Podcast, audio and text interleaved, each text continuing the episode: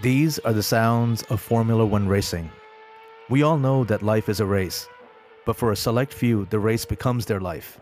In the world of professional racing, where success is measured in milliseconds, the path to glory is long and arduous. Today, I speak to one such person who lives in this fast lane. He's a 22 year old professional race car driver who hails from the UK.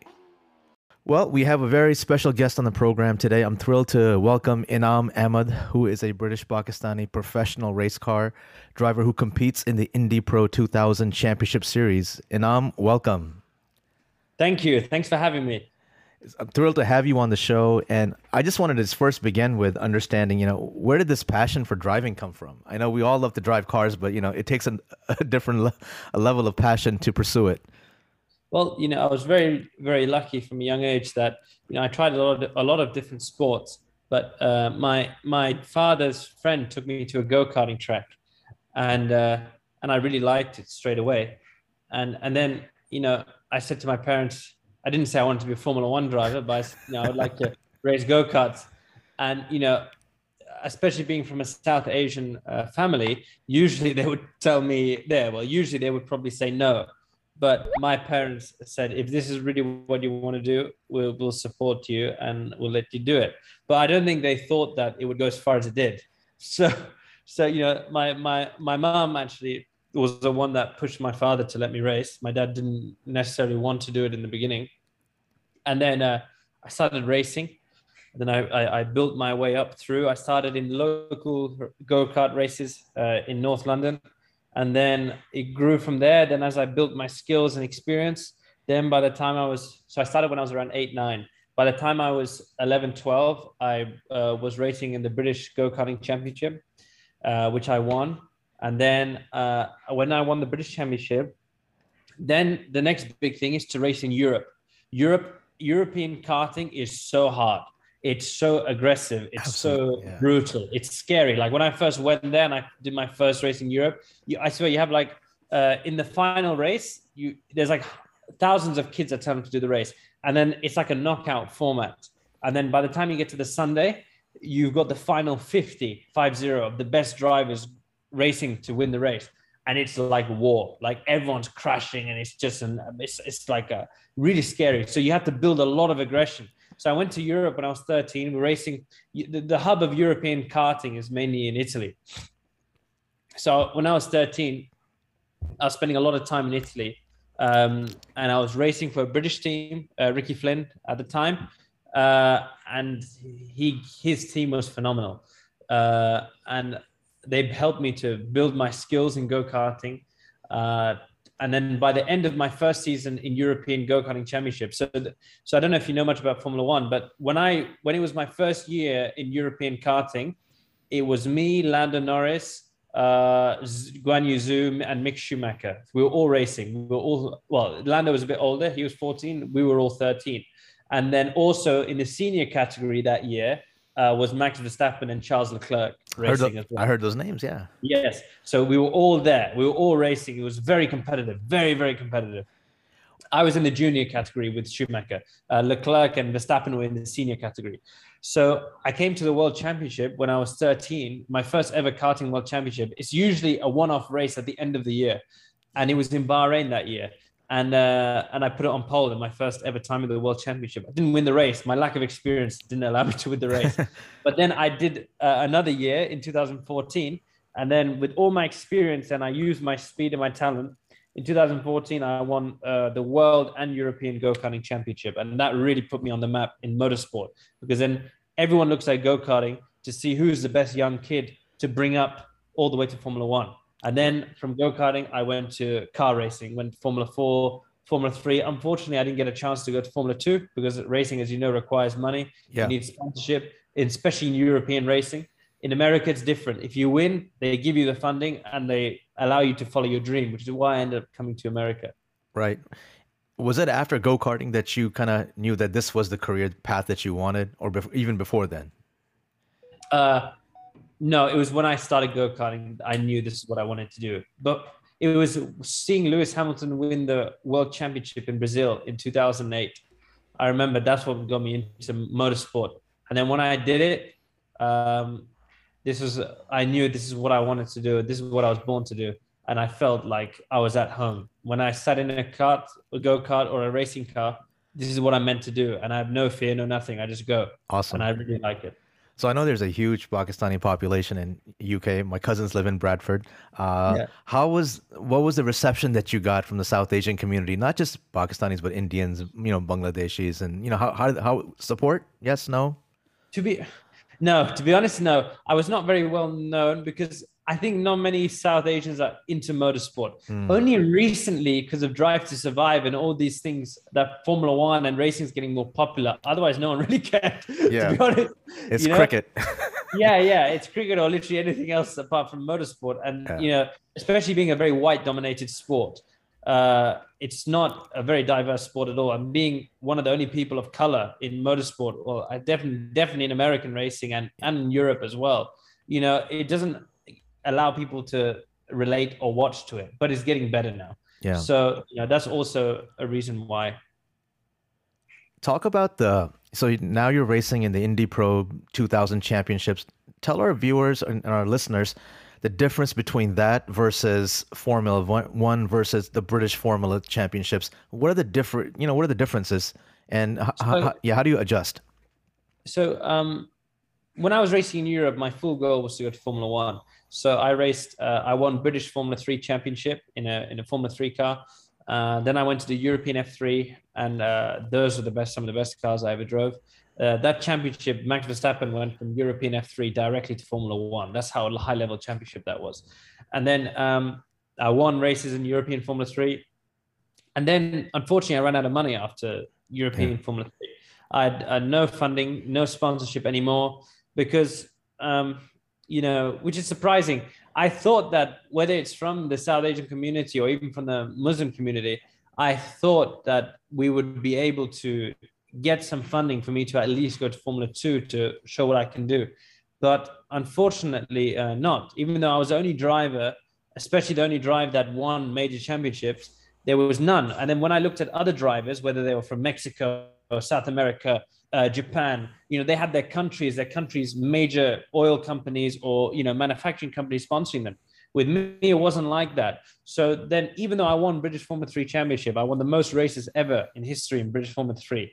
Um, I still couldn't. I never drove a Formula Two car, so I never, I never got to go to Formula Two. Then I went to go race in Japan. So I raced in Japan for one year. Well, I enjoyed racing over there. I lived in Tokyo by myself. for a year when I was 19. Yeah, I was there. I was there uh, for two years actually. I oh, were you there? Yeah, oh, yeah. so you know what it's like. I know what it's like.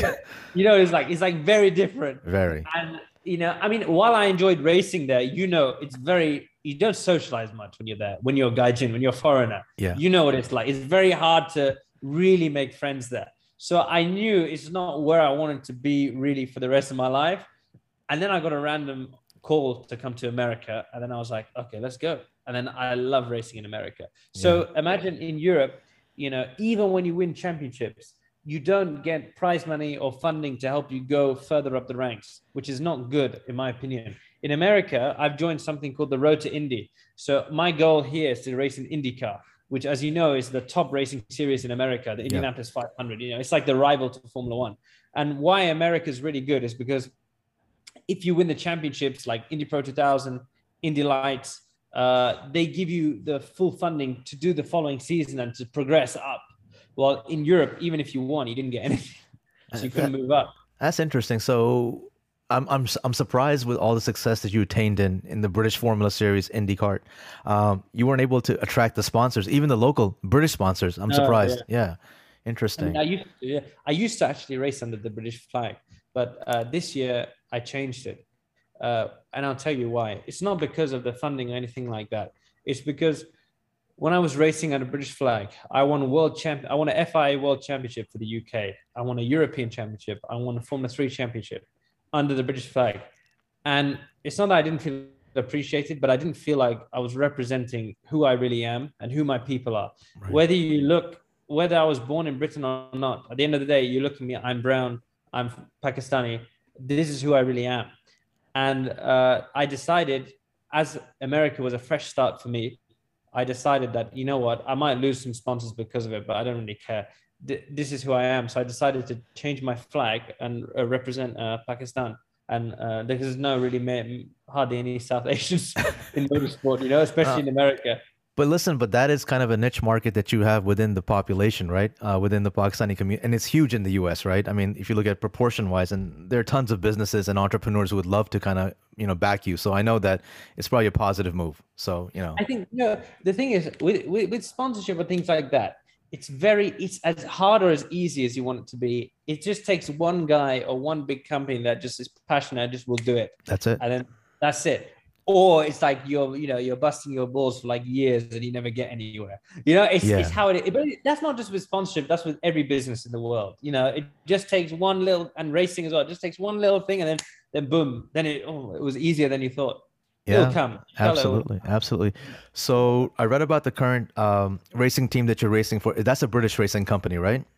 No no Juncos is actually an argentinian argentinian okay sorry okay. So they're, they're south american and they're phenomenal team. So Ricardo Juncos um, is a team boss. He came to America 20 years ago as a go kart mechanic and worked his way up to now having a full racing team and IndyCar team. The guy is a is a is a beast. I never seen someone is so intense and works so hard in my life, and I love working for him. And um, and you know it's great because when I joined the team, I looked at the car and I was like. Uh, oh, the car's green and white. Yeah, oh, it's perfect. Perfect.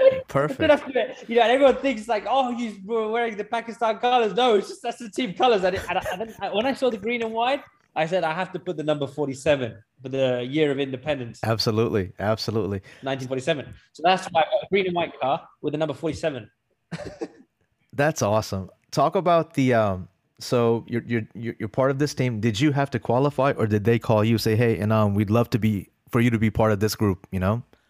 They, I know, actually, I, I sent Ricardo Juncos, uh, the team boss, I sent him my CV end of last year. And then we were talking a little bit. Yeah, yeah, yeah. He said, Oh, we're probably not going to do Indy Pro 2000 next year because we're going to IndyCar. I was like, Thank you very much. I was like, Okay.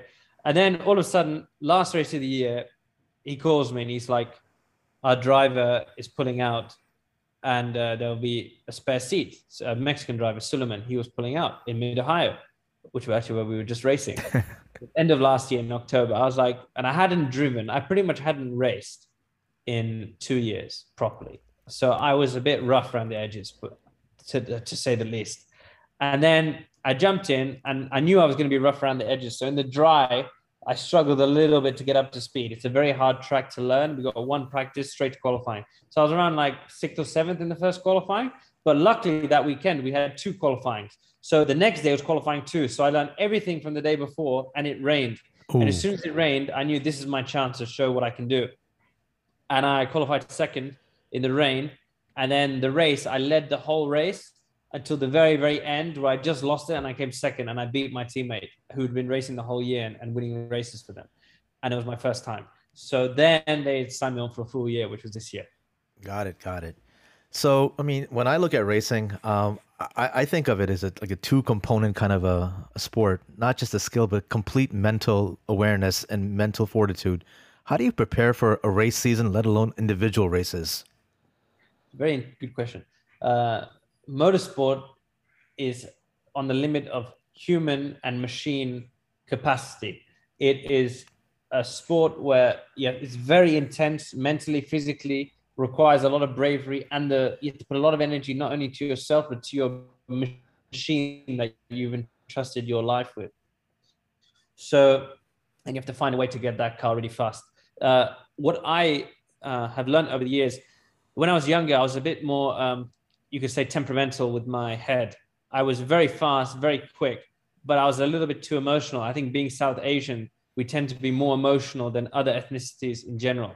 So once I realized that, I learned and figured out ways how to control my emotions, especially especially being Pakistani, we're very hot-blooded, and you know, and you, whether you realize it or not, these things get passed down genetically. I really believe that, and I over the years I found out ways how to use that to my advantage and to also control it. So now I'm 22 years old. I'm yeah. a lot more level-headed and um, calmer when I have adversity or things like that. But I use the hot-blooded, the the, the aggression uh, from being South Asian to my advantage when I'm on the track when I need to. It's controlled aggression. That's how I call it. It's, it's, it's, you know, everyone can be aggressive, but you have to learn how to control it and use it at the right times. And that's the biggest thing I've learned. That's a great takeaway. And and how do you like um, reconcile the long seasons? It's not just one race. A, whole season could be a series of races, weekend after weekend. Um, physically, it's, it takes a toll on your body, doesn't it?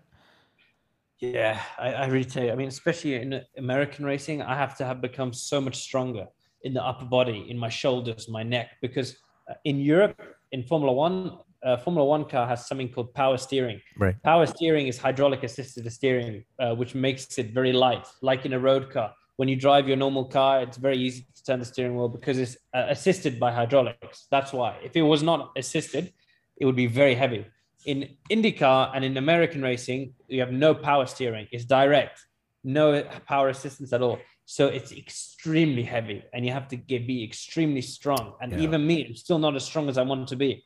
I still get really a lot of fatigue in my shoulders during the race because it's just so damn heavy the, the car, and it only gets heavier as you go to Indy Lights and IndyCar. Um, that's one thing. You know, it takes me like two, three days after a race weekend for my body to recover my adrenaline glands to to recover, my my mental to my mind to recover. Like it's brain dead for like two, three days wow. afterwards. Time. And because in that whole weekend, you're putting so much mental energy and such a high level of focus into those three, four days. It's like you're you've got everything, you're so it's like you're stressed, but like not in a bad way. You're stressed and you're fully lit. Like your mind is like on like 150% the whole weekend. And um it's an amazing feeling to be fully lit and alert like that. But when you come down off that, you really hits you how much energy you use, and then you you're like dead like three days. So would you say that's probably the most challenging aspect of being a driver, just getting prepared mentally? And resetting. So in, in racing, you're always going to have hard times. You never racing is machine and man. It's never going to be perfect, either you or your machine. So having the mental strength to be tough and to reset every, after every hard time you have, whether it's a bad session, bad qualifying, bad race weekend, or consistently having bad races, yeah. to keep resetting and going again, going again, going again without letting that disturb you, that's hard. And that's something that I've learned over the years how to do. Before, I was not that good at that. But now you know i've learned with age and with experiences on how to control that and keep resetting and keep fighting you always got to keep going and never give up because this is you know i live for this sport this is what i do this is what i was supposed to do yeah i played so that's how i've been i never raced but i know playing sports in high school my coaches always said you have to have amnesia as an athlete forget about yeah. losing forget about it the next game the next tournament focus on that right so exactly you're 100% right all sports like that all sports yeah What's your biggest accomplishment in your young career so far? Tell me what's the most memorable for you. I'd say probably winning the world and European karting championship in the same year. No one ever done that wow. at the time. Uh, and I was the youngest to do it at 14 years old. Uh, and why it was amazing is because the guys I were racing, like a lot of them are in F1 now, and a lot of them I had beaten earlier in my career uh, and a lot of them are, but they all deserve to be there. They're not bad drivers, they're all very, very good, and they're all good friends of mine. You know, it's nice to know that when you race these people, you could not only could you race them and keep them honest, you could beat them. That's a nice thing to yeah. know. Um, and also, you know, winning British Formula Three was quite good. But being there's nothing like being a world champion. To say you've been a world champion, I, I was a world champion at 14 years old, an FIA world champion. I was the official champion of the world in go karting you know, undisputed at the time. So, and that's an amazing feeling, you know. So, what's your next path from Indy Pro 2000? Is it next year that you want to uh, climb to the next level, which is the uh, Indianapolis? Uh, my my next uh, uh, category I want to move up to is called the Indy Lights. Indy Lights is the category just below IndyCar. If you imagine IndyCar is Formula One, Indy Lights is Formula Two, Indy Pro is Formula Three. So my goal is to go to Indy Lights next year, uh, and you know win the championship, obviously, and and race in that. You know, the cars are going to be way faster. They're like 500 horsepower, way bigger. They do over 200 miles an hour, and you know, and they have a lot of cornering speed and a lot of downforce and aerodynamic grip. So it'll be a big change, but that's what I would like to do. Talk about that change going from Indy Pro to the next level. Then the cars right now, what is a typical speed, top speed that you get to? Um, Indy Pro maximum we can get to is about 160 miles per hour. I'd say that's still um, pretty sick. They're, that's they're pretty sick. Smaller. They had, don't have they have downforce, but not a lot. Like Yeah. they have like quite a bit, but not a lot. It's a simple car. It's a school car basically. Right. Um, it's designed to be more on the simple side. Indy Lights is like turbocharged, 450 to 500 horsepower, massive wings, massive tires, massive downforce, very light, and you know it's animal. It's really animal that car, and it'll be a big change because you have to you have to find within yourself the bravery to get to the limit of a new, much faster car, and that that's not easy all the time to do. It's funny that uh, a professional race car drivers, you have so much at your disposal with 500, 600 horsepower, crazy machines. When you're driving normally on public roads, there's nothing that could satisfy your appetite then, right? Unless you're driving a 911 GT2 or 3, right? to be honest, on road cars, I don't like supercars that much. They don't really turn me on or anything like that. What I like is a car that can do everything. So a car that's fast, got four doors, practical, and is very well balanced. And if you want to power slide it, you can. So for me, the, the best road car for me I've ever driven so far is uh, BMW M3. I love that car. That's an amazing car. Yeah, most it's of- got four doors, practical. You know, can have your family with you. Uh, very fast, and it's got luxury, great sound system. It's got everything you need. I love cars where you, you could do everything, versatile. And it's when you drive it and you push it in the corners, it's got a very good balance. Very, very good balance. I really like that car. I'm surprised you didn't say M5, four door. M5 too big. Too big. M5 Okay. too big because when you've got that car in a power slide and you're drifting, for example, when the cars are that big and long, you can still power slide it, but it's a lot more difficult and it's a lot easier for things to go wrong because there's a lot more weight Yeah. that's going to carry you into a spin. You know Right, what I mean? Yeah. The M3 is a little bit smaller, so it's much more fun and easier to power slide. You can get bigger slides. Absolutely. And also, the M5 now has a bit too much power. The M3 has got around 500 now, I think they've got. yeah. Uh, and that um, that that's perfect. So you don't need any more than that. Trust me on the road. Yeah. I'm not on public roads. I get it. Uh, talk about living in the U.S. So you know, you is this the first time you've been here for racing purposes? And talk about likes, dislikes. What do you think? Uh, it's my first time ever in the US as well. I never even thought about coming here, uh, let alone to visit. And you know, it took me time to adapt. As you know, coming from Japan, the food's not as good as what you're going to get in Japan, Yeah. as you know. Um, but what I like, I live in the Midwest. I live in Indiana, Indianapolis. What I like is uh, how friendly and open and how encouraging American people are. I never met a people that give me so much confidence within myself. When, I, in racing, been around American people, American team owners, American drivers, they're so nice to me in a nice way, and they have no, um they don't try and mess you around or anything like that. They really do support you, and I really respect them for the for that. You know, no other country I've been to in racing or elsewhere have people been so friendly and welcoming to me. So I have the utmost respect respect for America and the opportunity America and American people have given me. I I I I, I share those same sentiments. I came here when I was six years old, so I've been living here all my life. But uh, yeah, very supportive in everything that I do. Not saying all of America's like that, but at least in Midwest where I live. Well, amazing. mid Midwest. I mean, you have very very down to earth. You know, comforting, exactly. laid back. Very nice people. Yeah. Very nice people. I'm very happy living here. It's so interesting. When I go back to London, London's one of the best cities in the world. But since I've been going, I've been going back lately every now and then to see my family. And I'm just like, you know what? I can't stand this place after one week. Just people are just so fake and like so materialistic.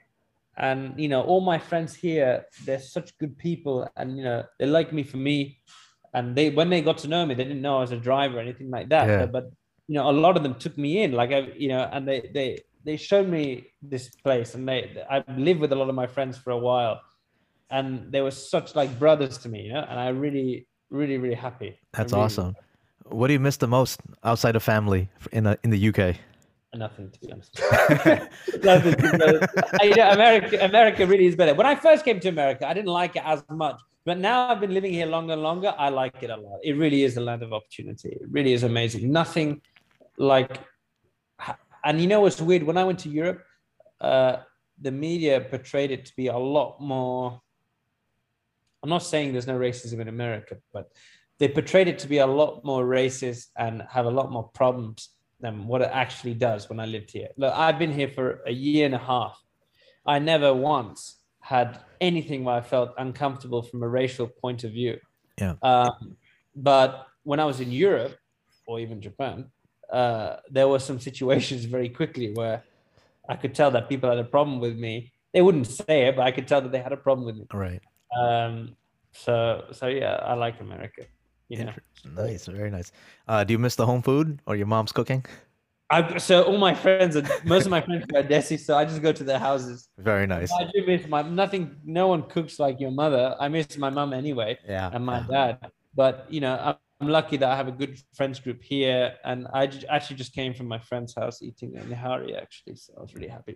Very nice, very nice. Uh, top hobbies. What do you like to do Uh, outside of racing? Outside of racing, uh, I do. I like training in the heat. A lot of running. Uh, what else do I like to do? I like to help out with my friends.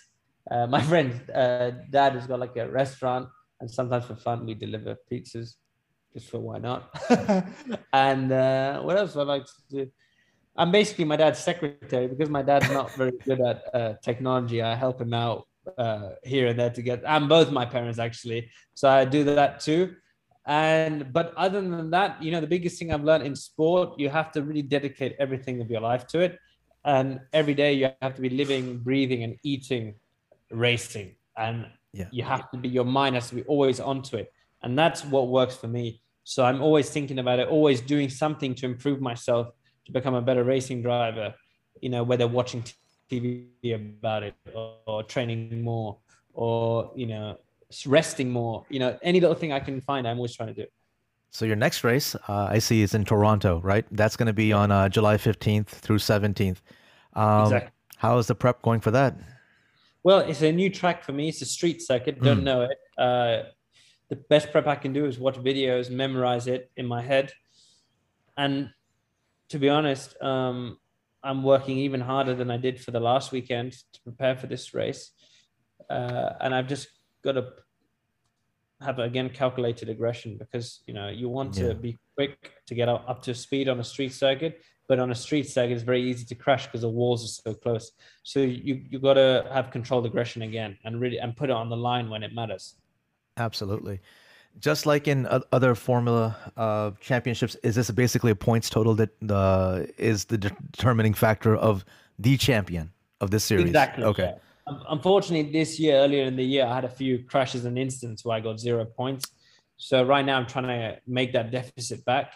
Uh, and also, there's been a lot of situations where I was very close to winning races or qualified on the front row many, many times, but always something's happened, whether I've made a mistake or other things out of my control, where we didn't end up getting the win. And there's been many situations like that. So I hope in the last few races, God willing, that I can get my first win of the season. It's been a long time coming, you know, Awesome. uh, if it does happen. yeah. So uh, let's see.